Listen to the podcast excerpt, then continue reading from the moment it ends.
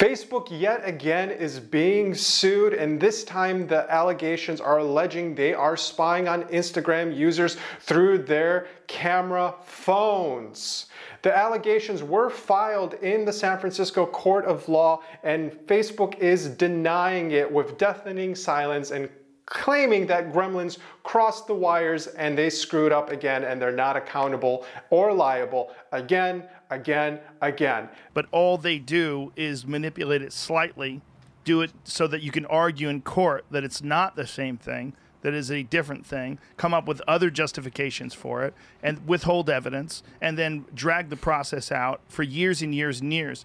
And this is like a kleptomaniac walking into a retail store. This is not going to end well unless you're Sigourney Weaver or a giant corporation like Facebook. In her complaint, Brittany Conditi claims that Instagram is data mining lucrative and valuable data on its users that would not otherwise have access to. This sort of technique is nothing new to the marketing and advertising world. There have been patents on this technology for well over a decade, and the data that cable boxes alone connect to the internet and collect all of your browsing habits so you can get those targeted advertisements. There are patents out there for devices to listen to the ambience and the noise to pick up on certain keywords and traits that you may have, so in the future this data mined information can serve more relevant advertising.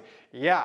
That's been around, and this is nothing new. And this is also going to help proliferate the next case that Facebook is dealing with. They're being sued again for data mining users on Instagram for biometric data. 100 million Instagram users are likely to have been data mined by Facebook, and they use an algorithm to map your facial information to develop a biometric database on its customers. Facebook could argue this is for security so they can use this later with Face ID and things like that, but also this is a catch-up game because the TikTok has an algorithm that has already been collecting biometric information illegally on American citizens, which prompted the ban by the administration in the United States government. As of September 20th, TikTok will be banned and unavailable to be downloaded on the Apple and the Android store. This is a breaking development as I'm making this video, and it makes a lot of sense because your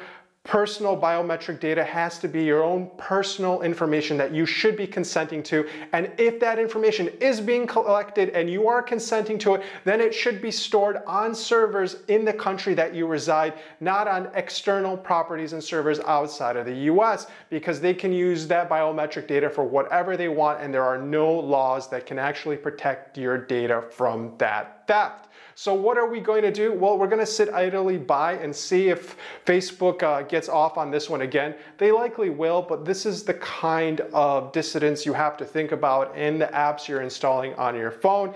If you are using an iPhone and you're using iPhone apps, you know that they have a high degree of privacy, but if you're using third-party apps, it's really up to them because they have no ownership over you, because you can leave their platform at any time. They don't care because they have such a huge stock portfolio and portfolio of users. This is where you have to be critical in the choices you make on your phone and the choices you make for yourself, because somebody's watching and somebody's listening, and they're listening to you.